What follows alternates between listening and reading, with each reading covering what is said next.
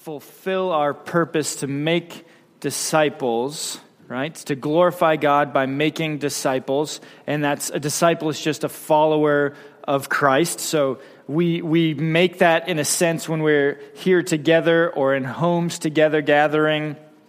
And we're encouraging one another to grow in our discipleship, like um, Jesus said in the Great Commission go, right?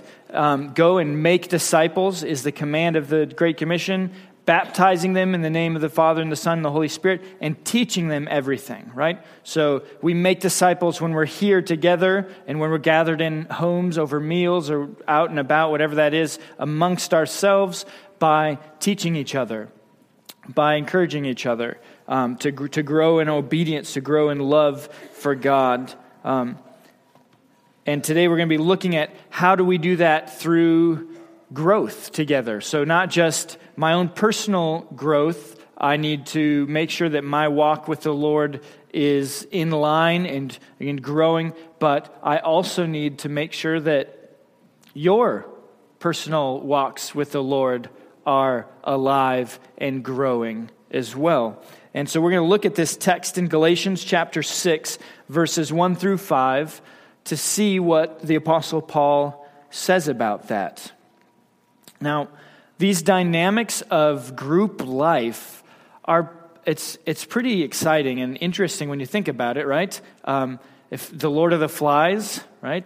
If you haven't read the book, maybe you've seen the the movie. There's uh, there is this aspect of group that can bring out the absolute worst in us as sinners, right? For any of you that have a family, you know that same thing, and you all have some measure of of family, right? Um, but we find it in stories like Lost. One of the reasons why the TV show, um, the series Lost, was so interesting was the group dynamic.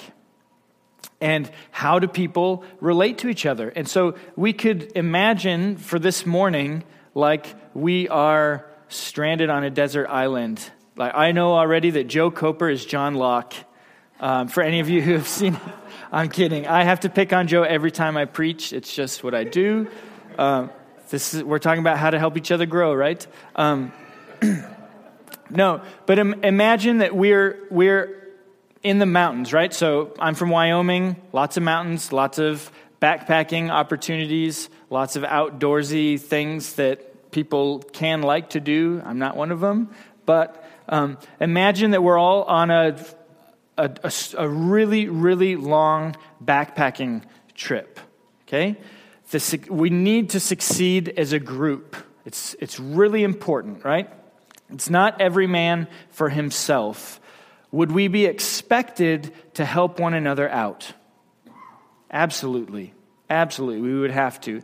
Some people would have a strength in one area, others in another area, and we would use all of those strengths, all of those gifts, talents, um, to push the whole group forward. You need everybody there.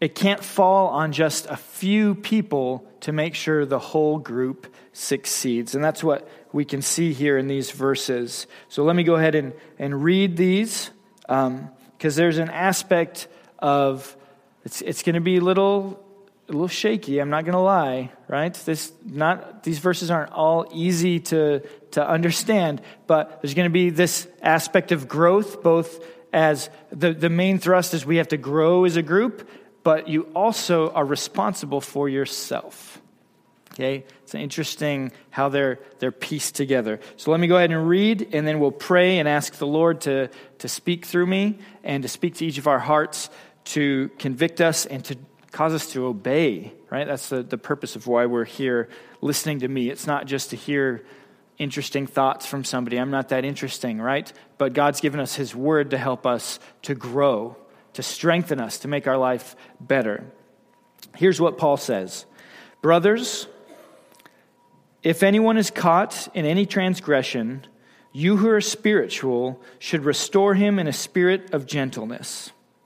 Keep watch on yourself, lest you too be tempted. Bear one another's burdens, and so fulfill the law of Christ. For if anyone thinks he is something when he is nothing, he deceives himself.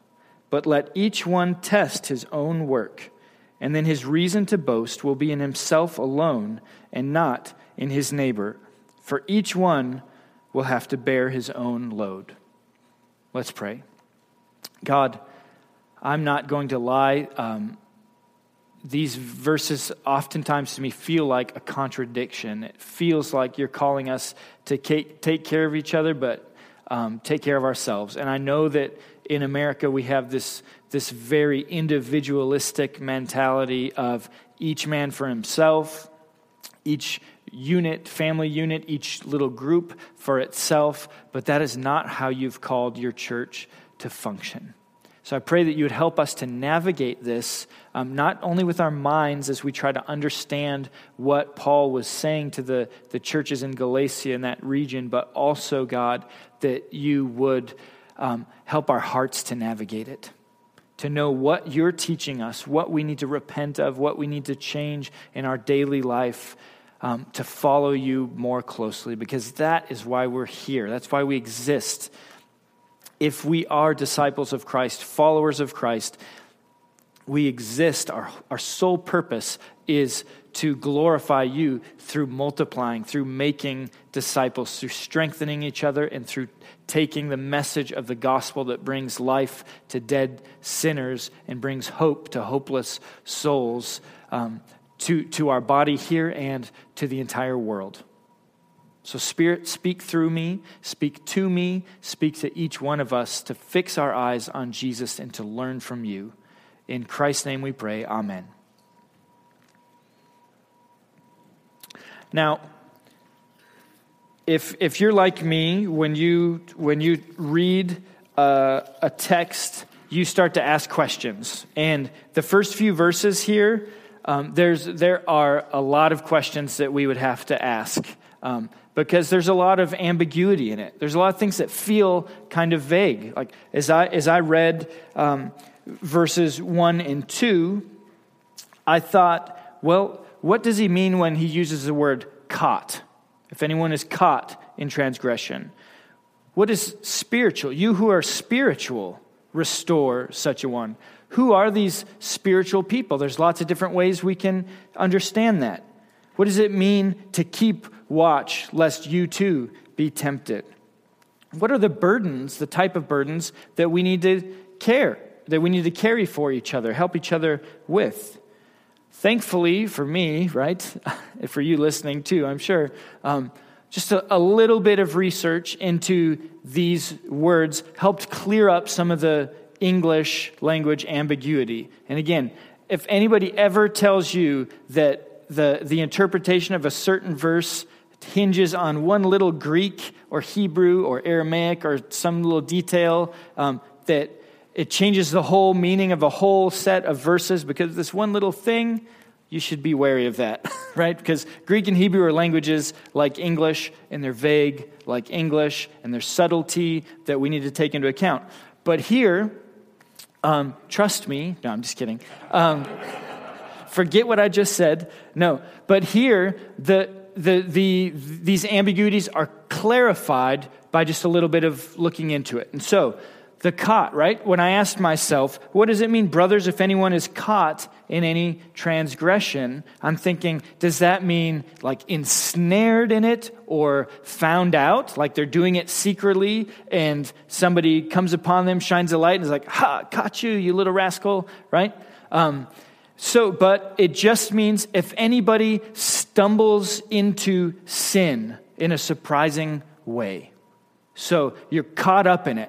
You're not really doing it on purpose. You just find yourself swept up in some sort of sinful pattern of thought or behavior or, or whatever. And so here, when Paul is saying, if anyone is caught up in any trans transgression, you who are spiritual, restore him in a spirit of gentleness. He's saying, you know, if you're looking at each other's lives and you see, um, you see somebody being kind of caught up in some sin, then you have to help restore them, right? It's, it's not necessarily that they're actively seeking to disobey, to separate themselves. So the way that I thought of it is it's not so much somebody who is a serial adulterer, right?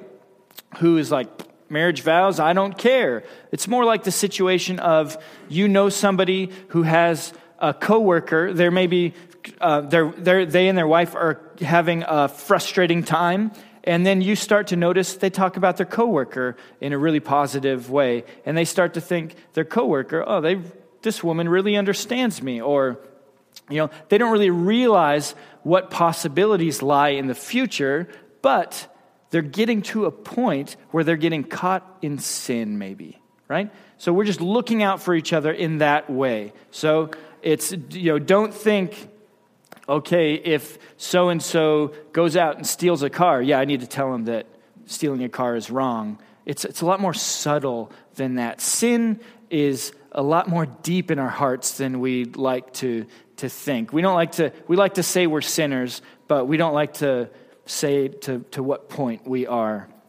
Um, so that's the first thing that, that I, I saw here is that it's like caught up in a surprising way. If any of you are caught in any transgression,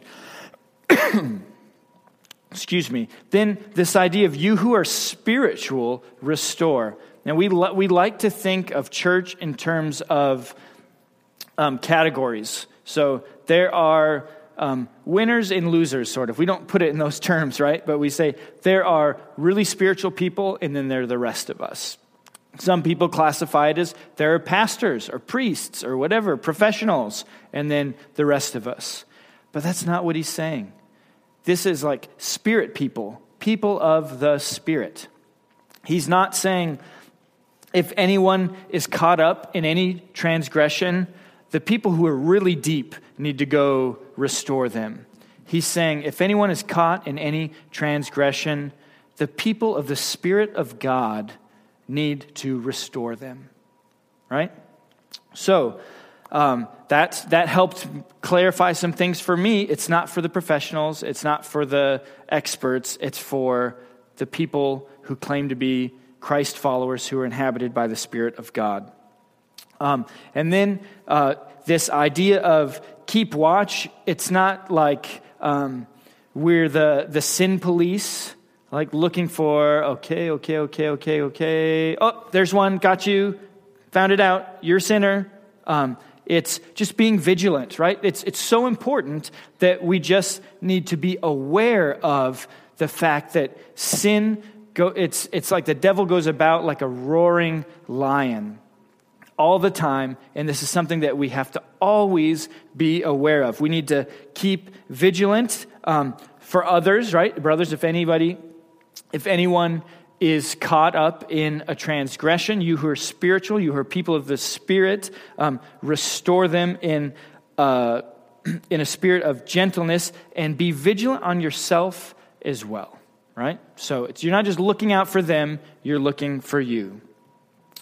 And now the idea of burdens. And this is, this is where we're going to find a little bit of uh, wordplay in how Paul talks about bearing each other's burdens. And then in a few verses, he says, for each one will have to bear his own load.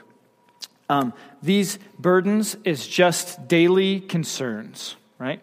Just the way that you and I would say, uh, soul's burdened. Um, wow, she's got a lot of she's got a lot of burdens. Um, I know people.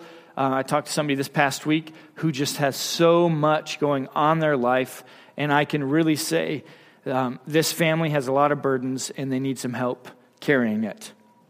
Just daily um, concerns. So this picture then is brothers. Be on the lookout amongst our group here for any sin, right? Not to be the sin police of, ha, I caught you. You know, we've got a detective and police officer in our church, and they would love to find us out, I'm sure. But they have no idea how, how terribly wicked each of you are. I know, I know because I'm, I'm your pastor. No, I'm kidding. No, I know because I'm a sinner like you. I know the twisted things that you guys think and feel and how you are. Um, I, read, I read the Bible, I know what it says about me, and I, so I know what it says about you. Um, but th- this, this idea is we're looking out for each other, we're looking out for ourselves, um, and we're doing it for the sake of holiness, right? God cares a lot about holiness. So we should care about it in our own lives. Like in 1 Thessalonians chapter 4, Paul talks about um, uh, being in control of your body, um, uh, not going into sexual immorality. This is the will of God, he says, your sanctification. You're being made more like Christ. Um, a little bit less inclined to sin, a little bit more inclined to fellowship with God. Uh, uh, the, in Hebrews, it talks about um, uh, strive for holiness without which you won't see the Lord. It's important. Paul is just saying, here's a group together. If we're going to be about glorifying God through making disciples, we have to be about growing in holiness. Not just in my own life, like Jeremy talked about last week, but together in, in your lives. I need to care whether or not you're growing in holiness. In my life, you all need to care if I'm growing. So, um, it's, it's not so much the, the depth of the sin, right? It's not, oh, we need to make sure that nobody in our church is having an affair, which, uh, you know, I'm not saying that's, that's not an issue. We need, to, we need to nip the problem in the bud. Be looking out for where we may be falling into sin, being caught up in sin, and help restore each other in a spirit of gentleness. It's not about the level of the sin in terms of good, you know, sins that are tolerable, respectable, and sins that aren't. It's, uh, it's about our involvement in each other's holiness in our lives. Um, we need that. We care um, not only about each other, but we care for each other. So, brothers, is what Paul is saying to us. if any of us is caught in any transgression, people of the Spirit of God who claim to be Christ's followers, restore that person, restore each of us in a spirit of gentleness, keeping a watch on your own soul too, not just outside on the other people. We need to carry each other's burdens and so fulfill the law of Christ. It shouldn't surprise us that Paul sums up our taking care of each other in this way, our looking out for each other in terms of love, carrying each other's burdens, and fulfilling the law of Christ. That's a, that's a summary that is often made. Um, just up in chapter 5, verse 14, Paul said, For the whole law is fulfilled in one word You shall love your neighbor as yourself. But if you bite and devour one another, watch out that you're not consumed by one another. In Romans 13, he talks about love is the fulfilling of the law. When Jesus was asked um, to teach Moses on one leg, it was what the Pharisees would kind of ask each other as they, they debate. What's the, what's the one thing about the law of God? If you had to say, what, it, what does it mean to, to obey Yahweh in one sentence? And he said, Love the Lord God with all your heart, mind, soul, and strength. And the second is like it love your neighbor as yourself, which is just what Moses taught in Deuteronomy, right? Nothing new here. Nothing new. If we're going to be about growing as a community of Christ followers, we have to love each other. And love just doesn't mean fuzzy feelings. Love means carrying each other's burdens, whether that's our sufferings or whether that's our sin. Right? We can't, I can't carry your sin in terms of paying for it, but I can show you. I see this in your life, and um, I'm asking you to ask God how, um, if that's a snare to you. Okay? We need that. That's part of what it means to love God with your heart, mind, soul, and strength, and to love your neighbor as yourself.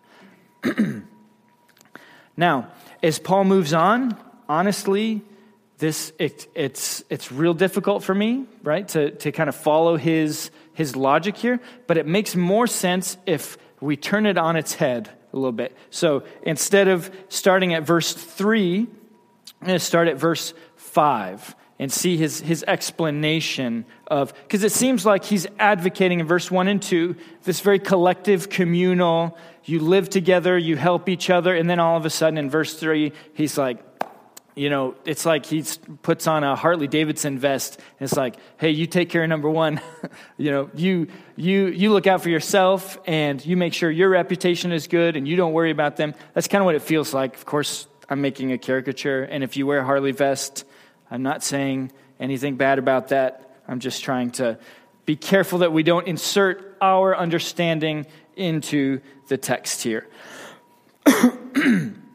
but for me, it's telling when he says um, each will have to bear his own load. It helps me understand um, how relationally charged and loaded this letter to the, to the Galatians really is. Throughout the whole letter, you have this complex, these complex interactions of different people and different mentalities. You have Paul and Peter who are apostles of Christ, right? So in our minds, we learn on felt boards when we're little kids that they're like the best, right?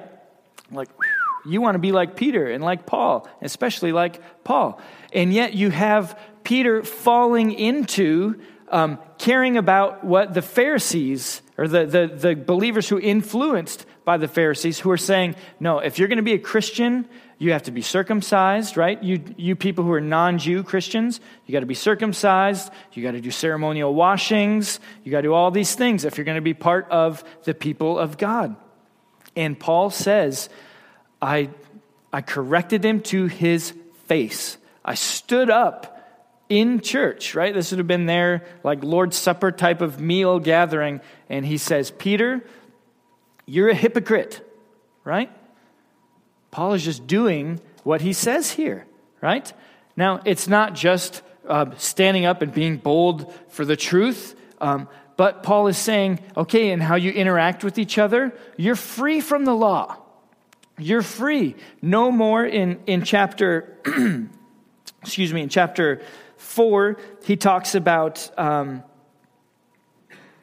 these, these teachers who say you need to be circumcised, you need to obey the law, stuff like that, um, he says, these teachers, they make much of you.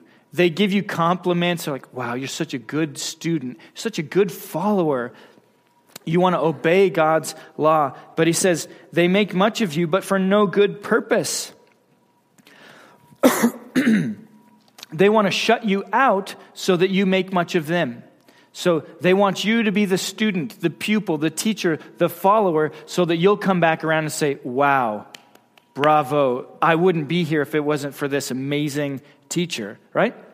Paul's saying, You're free from them. You're free from being under their, their thumb, from under their rule. But in your freedom, verse 13, you were called, or chapter 5, verse 13, you were called to freedom, brothers. Only do not use your freedom as an opportunity for the flesh, but through love serve one another. You still have an obligation to love people. You can't use your freedom. And so, this is where the complexity of all these relationships, how do we live together as a church, gets really complicated and really messy.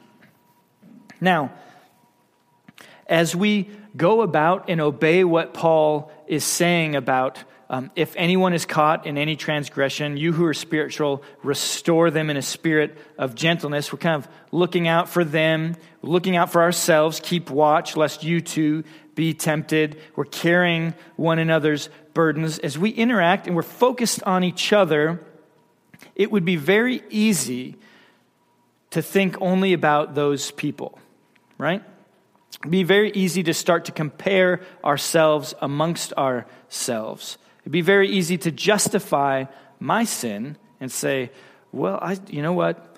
I've been kind of angry lately and short tempered, but you know, so and so has just been going boating every weekend, and I've at least been in church, you know. I mean, granted, it's, my, it's part of my work, but that's beside the point. Um, it'd be easy to start looking at each other and comparing. And that's part of why I feel like Paul says um, If anyone thinks he's something when he's nothing, he deceives himself. Let each one test his own work. Um, for each will have to bear his own load. In verse 5, and this is where, when we're talking about carrying each other's burdens, this idea of each one carries their own load is this. We each have our own responsibility. This is a different word from um, each, from we have to carry each other's burdens and each, and, uh, each will carry his own load. They're different words, and one means kind of like cares and concerns, the other is like a load of something.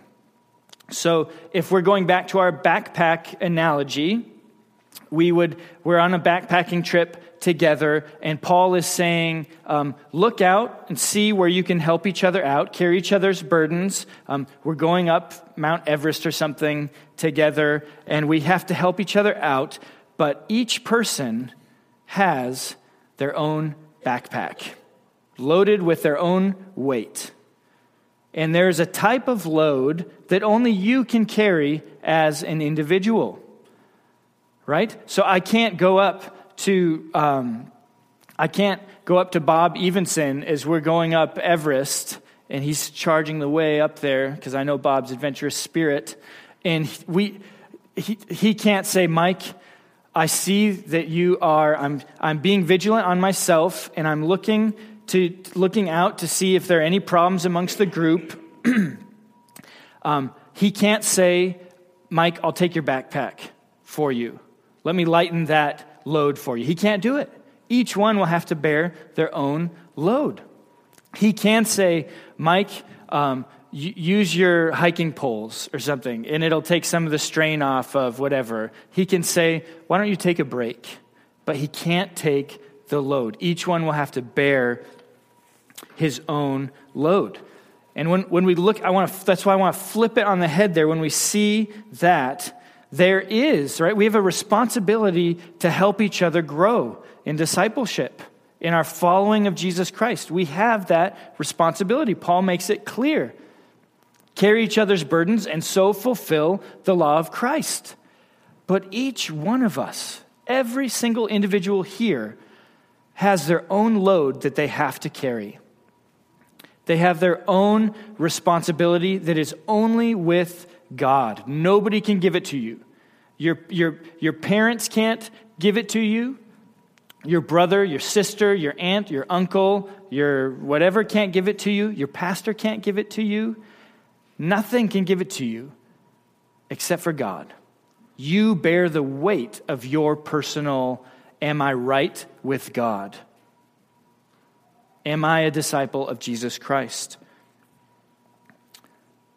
Now, this takes, this takes away the, the, any chance that we have, right? So that when he says, every one of you test your work. This takes away my, as I'm looking for sins in others for the purpose of growing our congregation, this takes away any chance that I can um, start to evaluate how am I doing based on how are they doing, right? I, I can't, um, if, if I fall into a sin, I'm ensnared in a sin, and they fail to um, carry my burden in that, in that sense, encourage me to go back to Christ. Brother, I see this in your life. I can't say, it's your fault that I cheated on my wife.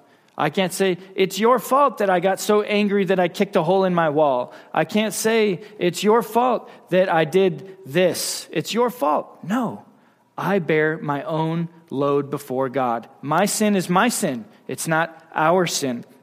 Let each one test his own work, and then his reason to boast will be in himself alone and not in his neighbor. now, like that, it, it feels kind of convoluted to go about it that way, right? It, it feels like it's, um, it's, it's hard to understand, and it is. It is, right? Anytime that we are trying to live together, it's messy and it's muddy, and I do it. I am guilty of looking to the group of people, the group of believers where God has me, and making excuses for my sin because of them. I do it in my family. I do it in our congregation. I'm guilty of it. And I need to remember I have to bear my own load in that. My sin is my sin. Now, you are all here to remind me of that, to remind me of, Mike, I see that sin. Let me help you process it. Let me help you remember that Jesus Christ paid for it, right? You all carry your own load. But I can help take some of the burden of thinking about it, processing it, um, applying the blood of Christ to it, right? It's already applied if you're in Christ, but reminding you that if anyone is in Christ Jesus, he's a new creation. Things like that. In, in chapter 5, verse 25, um, Paul says this if we live by the Spirit, this is just in the verses previous to what we just read, um, let us also walk by the Spirit. Let us not become conceited, provoking one another, envying one another. This is why I, this is why I feel justified in thinking that this is what Paul is getting at when he says each one will have to bear his own load, test your own work, make sure that if you're going to say, "Oh, bravo," pat myself on the back, you're doing it for the right reason, um, is because we're so we're so prone to doing it when he says, "Let us not become conceited, excessively prideful, um, provoking one another, envying one another. These are things that describe how we relate to each other so often, right? Do you ever look at somebody, and not, so, you know, I'm confessing here that I do this, right? Ever talk to somebody and think, um, I know more than this person, so of course I'm right, right? Or I don't even have to listen to what they're saying because they're this or that, you know, whatever it is. You all know how you are. Um, but the, the point is, is um, we constantly need each other to help each other to grow, right? So that I can get over my selfishness, my excessive pride that maybe thinks, wow, Mike is a good little law keeper, or so and so is a good little law keeper, or um, you know, whatever that may be, um, we can end up. Have you ever seen people in church sort of like jockey for, well, I'm going through my Bible in a year plan. This has nothing to do with our conversation at the men's Bible study. Um, I've been going through the Bible in a year plan, and then somebody's like, oh, yeah, well, I'm doing it in six months. And then another person is like, that's nothing. I've read through it every year for the last 14 years. And then another person is like, oh, well, I'm doing it in Hebrew and Greek. Um, yeah, it's like provoking each other, but you're not helping each other. You're not encouraging each other. Find life in the Word. Find some meat there to give you energy to go about your day. You're just provoking one another, envying one another, and being conceited, thinking more of yourself than you should. Now, um, we, we can't look to others to be puffed up about ourselves, to be envious of them, um, or provoking one another, we, we have to look to our own work and we have to, we have to uh, compare it to the right measure. I can't compare um, my work to any of your work. I have to compare it to Christ. I have to compare it to God's standard. That's, that's, that's important. Um, now, all this as we prepare for the Lord's Supper, and all, all of this is to say, um, Memorial Baptist Church, we have to look out for each other. Okay? We, we have to um, take these verses, brothers, if any of you is caught up in transgression, um, we, as the, the spirit filled people of God, need to restore each other in a spirit of gentleness we have to be vigilant that we don't fall into the same sins because we're tempted the same way as everybody else that we're looking out for. We have to carry one another's burdens because we're going to have to answer to God for it. Now, as I think, how can, um, how can we apply that? Um, here are a few thoughts that I had with a few scriptures. Um, first, if you do see sin in others, help nip it in the bud. Okay? We're, we're all good men. I'm trying to adapt to your good Midwestern culture that is very kind and smiles a lot and does this a lot. Um, but we, if we see sin in somebody's life, we have to, we have to talk about it with them. Okay? Um, that means also that if somebody comes to us in a spirit of gentleness, right? Um, we can't be like, what? Who made you Pharisee over me? What? You know, this takes some relationships are complicated and it takes building trust to be able to do that. But this is something we have to do if we're going to obey what Paul says. In Hebrews 13, or Hebrews 3 13 says this. this is a verse that um, we've been thinking about with a couple of guys that I've met with. Um, says this, but exhort one another every day, as long as it is called today, that none of you may be hardened by the deceitfulness of sin. We need to take care, um, the author says in another passage, that, um, that there's not found in any of you an evil, unbelieving heart like those who perished in the wilderness. He's talking about in, in Moses' time. So, first thing that we can do is if we see sin in each other, we need to address it. I've seen this played out, and I've seen good fruit from it. Um, just this morning, I talked to somebody, and I'm going to ask them to do that very thing. Look at me, and do you see anything I need to repent of? In our men's Bible study from two weeks ago, the pastor who does the videos, he said, Make sure you find men that you can um, ask them, Do I need to repent of anything? Right? This is a good, a good practice for us if we are going to learn to bear one another's burdens to make sure that we don't fall into sin. To ask each other, keep me accountable. Keep me accountable. Um, the second thing that we can do is not just look out for each other, but just to remember we have to look out for ourselves too. 2 Corinthians 13, 5 says this um, Examine yourselves to see whether you're in the faith. Test yourselves. Or do you not realize this about yourselves, that Jesus Christ is in you, unless indeed you fail to meet the test? Right? None of us is beyond asking ourselves daily this question God, is there fruit in my life that matches up with a repentant heart? I don't mean um, doubting your salvation every day. I mean, just daily, we have to come to God and say, God, if there's any wicked way in me, take it out, right? That is going to help us as we see our own sin when we approach other people and say, I see this in your life. I want you to prayerfully consider um, that you may need to repent of this.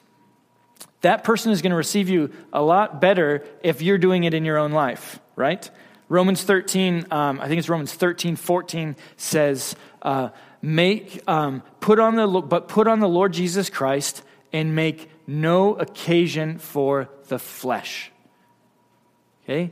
Daily, this is what we need to do. If we're going to obey what Paul says here, we look out for others, nip sin in the bud, and we look out on ourselves. We examine ourselves, and we make no occasion for the flesh, for sin to rear its head and to topple our lives. Um, thirdly, we need to actually bear each other's burdens. In First, First Thessalonians uh, 5, I just, I love the, um, the spirit of Paul as he, he's talking about the, the believers there.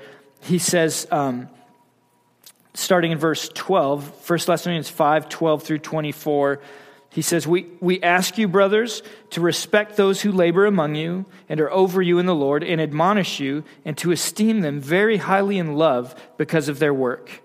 Be at peace among yourselves. And we urge you, brothers, admonish the idle, encourage the faint hearted, help the weak, be patient with them all. See that no one repays anyone evil for evil, but always seek to do good to one another and to everyone. Rejoice always. Pray without ceasing. Give thanks in all circumstances, for this is the will of God in Christ Jesus for you. Do not quench the spirit, do not despise prophecies, but test everything. Hold fast what is good, abstain from every form of evil. Now may the God of peace himself sanctify you completely, and may your whole spirit and soul and body be kept blameless at the coming of our Lord Jesus Christ. He who calls you is faithful, he will surely do it. That's what it looks like to bear one another's burdens, like Paul's saying in Galatians 6. It means being patient with each other, it means being forbearing, it means admonishing each other, which is like a little bit stronger um, encouragement, right? So, if, in this case, admonish the idle. These are people in, in Thessalonians who were saying, Jesus is coming back. I don't need to work. Basically, they thought he was coming back right away, and they stopped working. And he says, admonish the idle, right? Be patient with the, the weak. Encourage the faint hearted. This is what like, that's what it's like to look out for each other and to bear each other's burdens. And lastly, um, this type of obedience to, to what Paul is saying here in Galatians, it preaches. Okay? Um, if, if there is one flaw that um, the sort of, uh, and I'm, I'm, I'm being careful on how I say this because I don't want you to read too much into it. I'm just saying, in cons- conservative theologically, like about what the Bible teaches, um, Western American Bible churches, if there's, if there's one thing that we do really well, it's we learn lots of knowledge and we are happy that we learned lots of things, but we don't do it. So, if you remember, Pastor Jeremy put a video on once of a girl who um, you know, she, they're talking about the Great Commission. Are you actually doing it and not just saying, Yes, I believe that Jesus said, go and make disciples? And it was a father and his daughter, and the father said, Go clean your room. And she's on the couch, and he's like, Did you clean your room? She's like, No, not yet. Um, he's like, Well, why, why not? And she's like, Well, um, I, um, I took an hour and I prayed about it and I talked about it with my small group, and they really helped me kind of work through some of the reasons why I'm not cleaning my room and how I need to be more clean and more thankful that my parents told me to clean it and everything. And he's like, But did you clean it? She's like, No, but I did uh, translate it into Greek and memorize it in Greek, and, you know, just avoiding actually doing it. And this is something that we're really, really prone to here.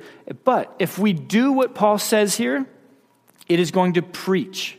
Okay? It is going to say that we actually believe what we say we believe. Everybody here who has said something like a sinner's prayer has confessed to being a sinner. So, why is it that we're so surprised when somebody comes to us, maybe, and says, I see the sin in your life? We shouldn't be surprised. We're sinners, right? But when we do this, when we, when we restore somebody who is caught up in some transgression, um, in a spirit of gentleness, we're telling each other, You need Jesus, I need Jesus. You're telling anybody from the outside, These people need Jesus. And what are we supposed to tell the world when we're called to go and make disciples? You need Jesus. There is a wrath from God, right? That is, it is being stored up and it's growing and growing. The, uh, the, the feeling is like a dam, right? And wrath is just building up on the other side of this dam. And the world is like the little Dutch boy with his finger in the dam, saying, well, no, it's not that bad. My sin's not affecting me too bad. Or uh, that's how we do it in the church. And they're like, all these Christians saying, I need to turn from my sin and believe in Jesus, whatever. But it's actually building up. And what are we doing to show them that the, the, the wrath of God is real? It's not enough to go and tell them, you sinners, you're going to hell. You're, you know, abomination this, abomination that. What, you know, it's not enough to go be fiery and stand on soapboxes at the university and tell all these liberals, well, let me tell you what. You know what's going to preach to them? Showing, I need Jesus. That's how I know that you need Jesus. We live it out together. Um, in when there's sin amongst us, we call each other on it, and we don't hold it against each other. We rejoice because we grow in holiness. Um, in 1 Peter 3, uh, when this is Peter's writing to people who he's asking them to submit to a terribly wicked, persecuting government. And he says this Now, who is there? In chapter 3, verse 13, who is there to harm you if you're zealous for what is good? Right? Well, if you're a Christian in a place like, like the Roman Empire at this time, everybody is going to harm you for obeying God. They don't like it. They called you an atheist because you don't worship all their gods. But even if you should suffer for righteousness' sake, you will be blessed. Have no fear of them, nor be troubled. But in your hearts, regard Christ the Lord as holy, always being prepared to make a defense to anyone who asks you, what? For a reason for the hope that lies within you. When we do this together, we grow in our hatred of sin, in our trying to take it out of our lives and the lives of our brothers and sisters. We're telling the world, we're just living out exactly what God said. And I can have hope when I hear about God's wrath because guess what? The Bible says um, that the one who's believed in Christ and put their faith in Him, He will never turn away. Right? I, if, if um, hardship, there's nothing, there is no suffering, no political unrest, no spiritual unrest, no demons, no devil, no nothing that can separate me from the love of God in Christ Jesus. Nothing. It preaches to the world when, like in 2 Corinthians 5, we who have been reconciled to God and reconciled to each other through this gospel, um, we have a ministry of reconciliation that makes us ambassadors for God, where we go to each other and or where we go to the world, and therefore, he says in verse 20, we are ambassadors for Christ, God making his appeal through us to the world. We implore you on, the, on behalf of Christ, be reconciled to God. For our sake, he made him Jesus Christ to be sin who knew no sin, so that in him we might become the righteousness of God.